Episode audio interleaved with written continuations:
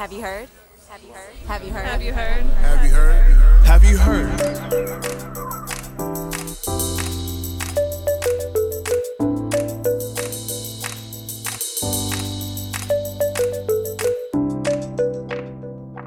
Welcome to Have You Heard? I'm Jennifer Berkshire. And I'm Jack Schneider. And today we are going to be talking about the Atlanta Public Schools cheating scandal, which wrapped up almost six years to date. Now, Jack, I don't know if you remember at the time just what a big deal this was. Um, I'm going to rattle off a few quick facts. One is it was the longest criminal trial in Georgia history. It started out with 35 educators, all of them black, um, being being charged under the RICO statute, and that is what is used to go after mobsters. Basically, they were being accused of organized criminal activity, and when the case finally wrapped up, 11 of the 12 defendants were found guilty. A number of them are still in jail. And just to give you a sense of the, the drama around how this went down, I'm going to play a brief audio clip. Good evening. There's no harder lesson than the one taught today to eight Atlanta educators by an angry judge after they were convicted on charges typically reserved for mobsters. He threw the book at them, teachers, principals among them, handing down lengthy prison sentences for their roles in a massive cheating scandal in which standardized test scores at underperforming schools were inflated. The judge told them the conspiracy harmed thousands of children. Our chief education correspondent, Rehema Ellis, shows us how it all played out. This thing was per- pervasive. It was, it's like the sickest thing that's ever happened to this town. In a tense courtroom, Judge Jerry Baxter imposed harsh sentences on eight former Atlanta public school educators convicted of racketeering, conspiring to fix standardized test scores to improve results. There were thousands of children that were harmed in this thing. This is not a victimless crime. Three disgraced educators, former teachers, and administrators were sentenced to 20 years, serving seven in prison, the rest on probation. The others, including a principal and elementary school teachers, were sentenced to five years, serving one to two of them behind bars. I actually remember this case really well, Jennifer, because uh, the superintendent at the time of this cheating scandal was Beverly Hall. Um, and Hall was named National Superintendent of the Year in 2009. Uh, you know, that's the equivalent of a Nobel Prize for an urban superintendent, and had been in her post for roughly a decade. Uh, when she won that award. Um, Hall was a national leader. This is not just a regional story. This is, as a result of her stature in the field, a, a truly national story. Um, and I, I think what's most interesting about this is that you know the theory of change behind test based accountability is that people will respond to increased pressure uh, and they will produce the kinds of results that you want to see from them, right? The results in this case being higher test scores. And Hall became a national leader precisely because she was able to get those results. Um, it's a kind of classic exercise among policy analysts to lay out a kind of theory of change or theory of action. And for test based accountability, the theory of action was that you would measure educators uh, based on outputs like student standardized test scores and then hold them accountable for those scores and they would respond accordingly. Um, but it's really interesting that uh, it was not foreseen that one of the ways that educators would get those scores would be through, you know, what is uh, often colloquially referred to as juking the stats. Um, there are lots of ways to game these systems. We often see it happening through practices like teaching to the test or narrowing the curriculum. But of course, the easiest way to get your stats is simply to cheat. And any policy analyst worth her salt will have an unintended consequences bucket uh, in a theory of action chart. And looking at you know cheating as a very rational response right this is it's interesting i think to think about it as an intensely rational response in light of the criminal charges here right that this is being treated as uh, a kind of you know gross violation of professional ethics and the law. Uh, when if you look at it without those perspectives, uh, you know you you take your legal glasses off, you take your ethical glasses off. Um, it is a perfectly anticipatable result. Well, we are so excited to be joined now by Shani Robinson. Shani is the co author with Anna Simonton of a new book. It's called None of the Above The Untold Story of the Atlanta Public Schools Cheating Scandal, Corporate Greed, and the Criminalization of Educators. It's quite a title and it's quite a book. Shawnee taught for three years in the Atlanta Public Schools, beginning as a Teach for America Corps member, and she was the youngest of the teachers to be tried and convicted in that case, facing up to 25 years in prison prison. Shani, thanks so much for joining us. I want to start where the book does in Atlanta. You make a forceful case that we can't understand the cheating scandal without knowing what came before it. Explain. In the trial, during the closing arguments, one of the lead prosecutors actually asked questions to the jury. He, he posed strange questions. They were strange to me, but he said, Why is crime so high? Why are you scared somebody's going to hit you on the back of your head and take your car? Who's breaking into your house? You know, these educators, they, they cheated our children. They are helpless. They're hopeless. So we were literally blamed for poverty and violent crime right in the um, courtroom. But it wasn't just him. It was this overall sentiment that somehow we had cheated these children. And so it was very important for me to go back into the history to ask the question who has actually been cheating cheating these children from the beginning they've been cheated in myriad ways you know, from the destruction, the intentional destruction of their communities through underfunding and privatizing their schools, and now through criminalizing their educators. You also tell us something about the history of the particular schools where the cheating scandal took place, and it turns out that they all had something in common. You look at the schools that were implicated in the cheating scandal, they were concentrated in black neighborhoods that have been under attack for decades, from urban renewal to the war on drugs to the dismantling of public housing. And so they're in areas, my school in particular was in a, a community called Mechanicsville. Um, but even there's other, there's other communities such as Sweet Auburn, Summerhill, Peoplestown, Vine City, South Atlanta. Now, in the 1940s and 50s, these were tight knit communities with several black owned businesses. And in Mechanicsville specifically, they had grocery stores, libraries, pharmacies, a dry cleaners, a movie theater. These neighborhoods were safe. People rarely locked their doors. But also during that time, more white people started moving to the suburbs and taking their money with them. And as the black black population was growing, it it yielded greater black political wealth. And so Atlanta's white business elite was concerned about this. So the Central Atlanta Improvement Association, which was later known as Central Atlanta Progress, came up with what's known as the Lochner Plan, which was basically this plan for highway construction to rip through the middle of these black communities. And so there were thousands of homes that were taken through eminent domain. There were thousands of people who were displaced from their households. And so then you have urban renewal projects that are also further displacing people. Um, and so this is just the beginning of the dismantling of these communities. I learned so much about Atlanta from your book. And one thing that really stood out to me was that the story of charter school expansion in the city was always tied to real estate interests and gentrification. We're seeing this in other cities now, but in Atlanta, it's really right in your face from the very beginning.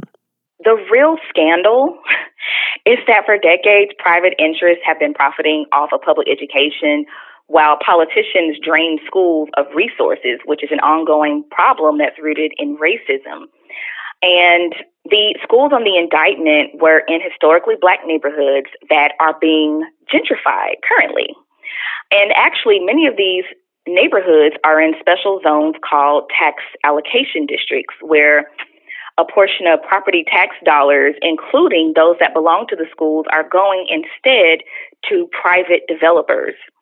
Atlanta Public Schools has missed out on $434 million that has gone to building luxury condos and other private development. And the schools hit hardest by that loss of resources are the ones where black educators were criminalized. And then you have past governors, Governor Sonny Perdue and Nathan Deal, they cut the state's education budget almost every year they were in office totaling nearly $9 billion in, in cuts, which was leaving neighborhood schools to struggle with bigger class sizes and fewer resources. Your book also takes aim at the education policies that were swirling around Atlanta, namely the high stakes accountability movement.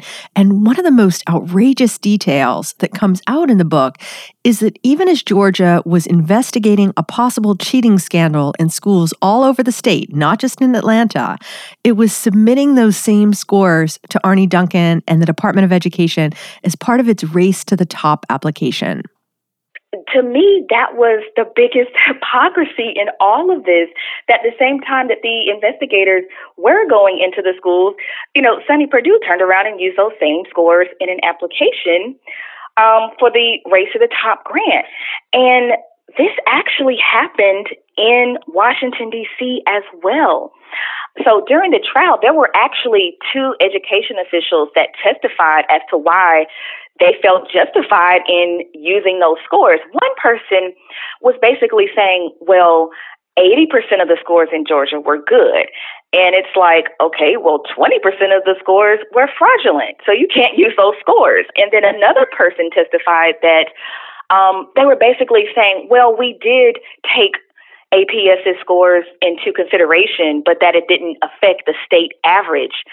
And so I'm thinking, well, first of all, you would have had to take more than just APS scores into consideration. You would have had to take out all 20% of the inflated scores. And so I'm assuming, I can only assume that she wanted us to believe that after removing 20% of inflated test scores, that the state average didn't budge. That is very hard to believe.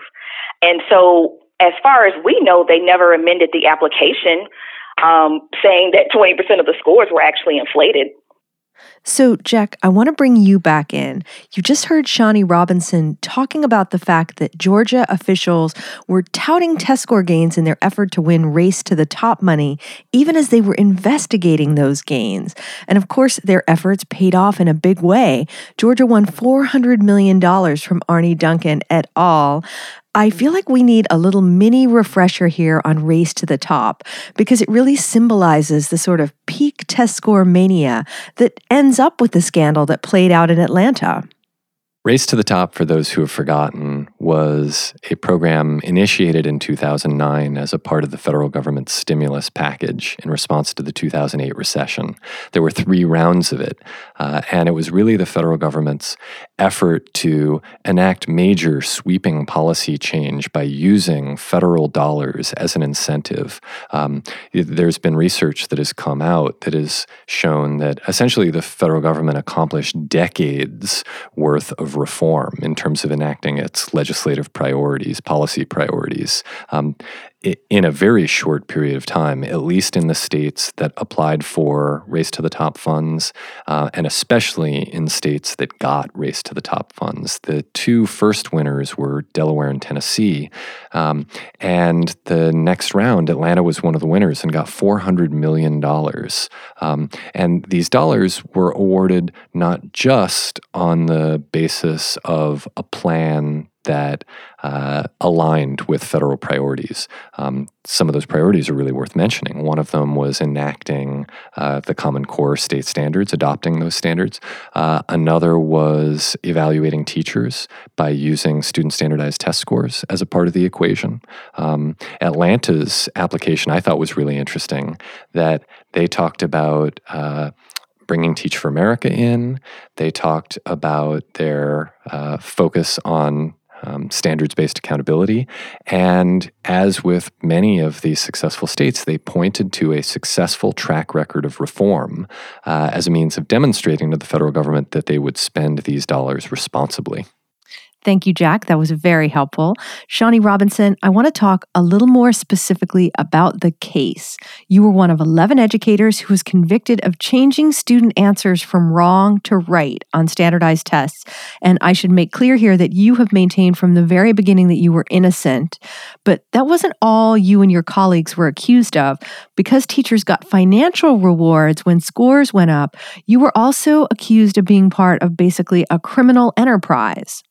I actually never received any money. You know, we were later charged with racketeering, um, and the premise for it was bonus money. I've never received any money ever because my school, we didn't meet our district targets. And many of my co defendants did not receive any money. Those that did might have received maybe $500 or $1,000. We know that teachers put that much money back into their classrooms each year anyway. Um, and so it was really hypocrisy that most of us did not get any money, but we're charged with racketeering. The state receives $400 million and no one says a word. You point out in the book that Atlanta wasn't the only school district that had a cheating scandal, but I actually had no idea how widespread this phenomenon was until I read your book. Of course, Atlanta is unique in that it's the only place where teachers faced a criminal trial what's even more disturbing is just the fact that the cheating has been so widespread across the country. In in 2012, the Atlanta Journal Constitution investigated and found suspicious test scores in over 200 school districts nationwide. I believe it was like 70,000 schools. And then um, we also know that there's been over 40 states in this country um, that have had cheating allegations. 14 of those states, it was apparent widespread cheating. And in Washington, D.C., there were 103 schools that were flagged for suspiciously high test scores. But this widespread practice only became racketeering when the suspects were black educators working under a black superintendent. In other states, the consequences for cheating have been like firing or revoking teaching licenses. Um, there were, in a few places, teachers have been charged with misdemeanors, but nowhere else have teachers faced such unfair, overblown charges in Atlanta. And so there were 30, there were 35 people indicted. 34 of us were black. There was one Filipino educator. Um, and so, yes, I was facing 25 years in prison. There were other people who were facing up to 40 years in prison. And many of us, outside of maybe a speeding ticket, have never been in trouble ever. And here we are facing decades in prison. I heard an interview you did on NPR about the book, and the interviewer seemed perplexed when you argued that this case was driven by racism. Basically, the response was, Well, how can it be racism when everyone who was involved in trying the case was black? And and that's the most frustrating part because the district attorney was black, the prosecutors were black, the mayor was black, and so right, um, we get that question a lot.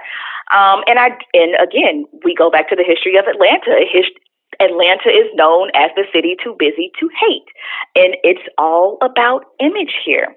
And so historically, black and white elite they work together to make sure that the business community is, you know, flowing at all times, that everything is going well in, in, the Atlanta business community. And they also work together to keep racial tensions down. And so if you can make a situation look like it's black on black crime, um, there's going to be less racial tension. Nobody's going to be marching out in the streets and protest, um, you know. And so the way it was portrayed in the media was that, you know, look at look at what these black educators have done to these to these black children. You know how awful. Um, and so all of the blame, all of the accountability, all of the responsibility was placed on black educators, just completely forgetting about the past history of what has happened to their communities and their families. You know, I just thought it was ridiculous. I went to Atlanta back in 2016 to record a podcast about a contentious and ultimately losing ballot question that would have created an opportunity school district modeled on the New Orleans Recovery School District. But what I totally missed in my reporting is how officials who were pushing this policy also made use of the trial to sell the idea of school takeovers. The last day that the prosecution, the prosecution actually rested that was the same day that the governor, Nathan Deal, introduced the plan. And so that was the day that there was a lot of media coverage about the trial. And so, you know, intentional or not, to me, the trial was like a smokescreen in a lot of ways as to what was happening as far as education policy um, at the state level. And so it was almost in a sense of he was able to say, you know, look at how horrible these schools have become. You know, we need to take them over. They're failing. And that was what the Opportunity School District was about taking over failing schools. And so, yeah, he introduces his plan the same day that the state rests in our case. It's been almost four years since the longest criminal trial in Georgia history wrapped up. I want you to talk briefly about what has and hasn't changed in the city. That intersection of school privatization, real estate development, and gentrification that you write about just keeps accelerating, even as perhaps more Atlantans are finally waking up to what's going on. They're taking millions of dollars from Atlanta public schools to build these luxury condos and to build all of this development. Um, and actually, my school was in a tax allocation district known as the Beltline. I'm not sure if you've heard about the Beltline, um, but it was getting a lot of attention during our trial. But basically, it's like a glorified bike path, but it has, I mean, property taxes have skyrocketed along the Beltline, and so many people have been displaced. And so some of these same people who were during the trial coming out and saying, oh, these poor children, you know, look what's happened. None of these people are saying anything when these same children and their families are now being displaced because of gentrification. No, everyone is quiet now. And so, you know, I tell people all the time, they don't, they never cared about those children. They were using them um, for their own political agendas. Well, Shani, as I'm sure our listeners can tell, I learned a lot from your book. I want you to share with us a section that really stood out to me, and I think will give everyone a sense of what they can expect when they buy None of the Above for themselves. This was the world that my students inhabited a world of decent paying jobs outsourced to countries where companies could more easily exploit workers. Close knit black communities unraveled by city planners and their corporate influencers Black homes lost to expressways, Black parents in despair succumbing to addiction and locked in cages for profit, Black children left to fend for themselves and treated like hardened criminals, Black grandmas shot down in their own homes by police, a court system with a penchant for theatrics and an acquiescent media industry to feed its spectators white politicians suppressing black votes and gunning for the criminal justice system to swallow black families whole, and an education system telling black students to forget all that. Just bubble in the right answer. That was Shani Robinson reading from her new book. It's called None of the Above The Untold Story of the Atlanta Public Cheating Scandal, Corporate Greed, and the Criminalization of Educators. She wrote that with Anna Simonton. It's a fantastic book, and I really hope that you'll read it. And Jack and I will be right back to talk about what we've learned from the Atlanta story and some, well, familiar historical themes.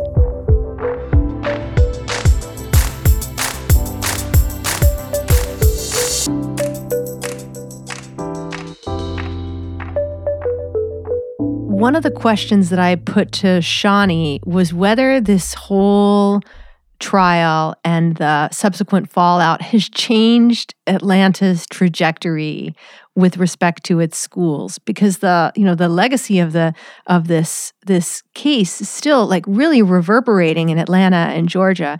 And her answer was that no it it hasn't changed that trajectory at all. I think teachers like Shani and the other co-defendants really hoped that the trial would be an opportunity to put this vision of education reform on on trial basically right and like hold up its assumptions and and you know like make people defend uh, how they could submit scores that were being investigated to Arne Duncan, you know, for cash. Like, how do they defend that? And basically, that whole debate was treated as kind of off limits during the trial, that it was too complicated and weedy. And so instead, you know, like it just, it all centered on how criminal the teachers were. This really reminds me of the case of the Gates Foundation in pivoting away from its policy priorities uh, over the last, you know, 10 to 20 years, where they would find that uh, the reform that they had thrown a billion dollars into, whether it be small schools or teacher evaluation, didn't work. And then rather than stepping back and evaluating their approach and their assumptions, uh, they declared that they had picked the wrong idea and then moved on to something new. Um, this is, you know, I think a really interesting parallel because it speaks to how powerful this particular way of seeing is when we're talking about educational policy and educational reform. That it actually makes more sense to people to treat teachers like they're in the mafia and put them in jail than it does to actually question the underpinnings of this system that led to this kind of behavior you were talking about about race to the top and how how the the measures of school quality that we have are just too narrow and that's one of your favorite themes. Our regular listeners can certainly attest to that. But that's you know similar to the argument that Shani Robinson and her co-author are making in this book right? That basically the scores that were being gathered in no way reflected the experience of Atlanta and its children. And what to me was so striking was how Atlanta got hit by all these historical forces simultaneously. So you see the crime bill sending people to prison, you see the, the you see the introduction of for-profit prisons, you see the end of public housing, and then you see the um, the introduction of the first for-profit schools. And Jack, I'm gonna um, put you on the spot. Who do you think was on hand to operate that first for profit school? I think I'm willing to take a guess on this, but can I just ask um, what decade are we talking about? Because the actors in this world come and go pretty frequently. I'm going to answer that question with a musical clip.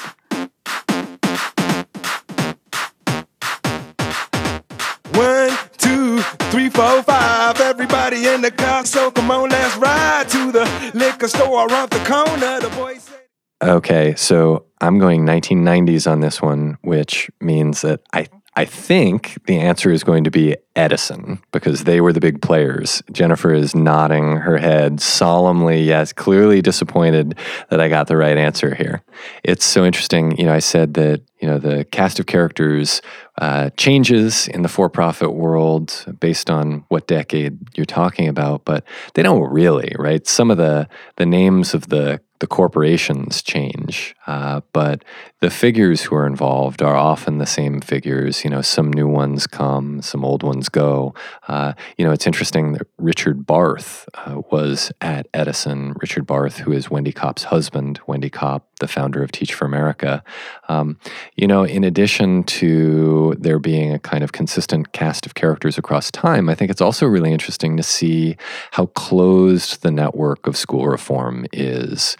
Uh, that often the leaders of different organizations involved in quote unquote systemic reform uh, are chummy with each other. Uh, you know, in some cases they're married to each other, uh, but you know there there is a kind of inner circle here that does lead to particular ideas being less likely to be questioned and other ideas being less likely to be considered.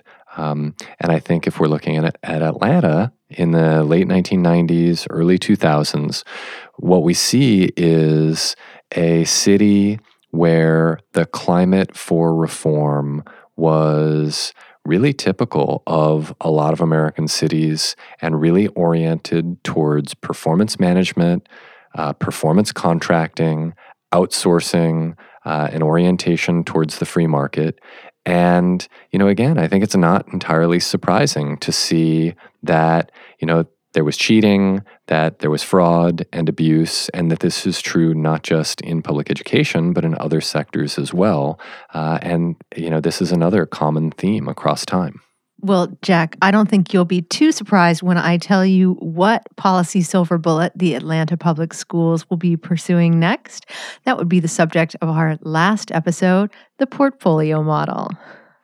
And I, I think listeners may also be interested to hear that uh, a planned future episode, we'll be looking at what Edison schools eventually morphed into. They eventually got out of the public school business and changed their name and are now providing an elite, high priced, for profit education uh, to the extremely privileged via their Avenues World School, and we'll be talking to a former employee of Avenues, and uh, and hopefully we will not have to change his voice uh, to protect his safety.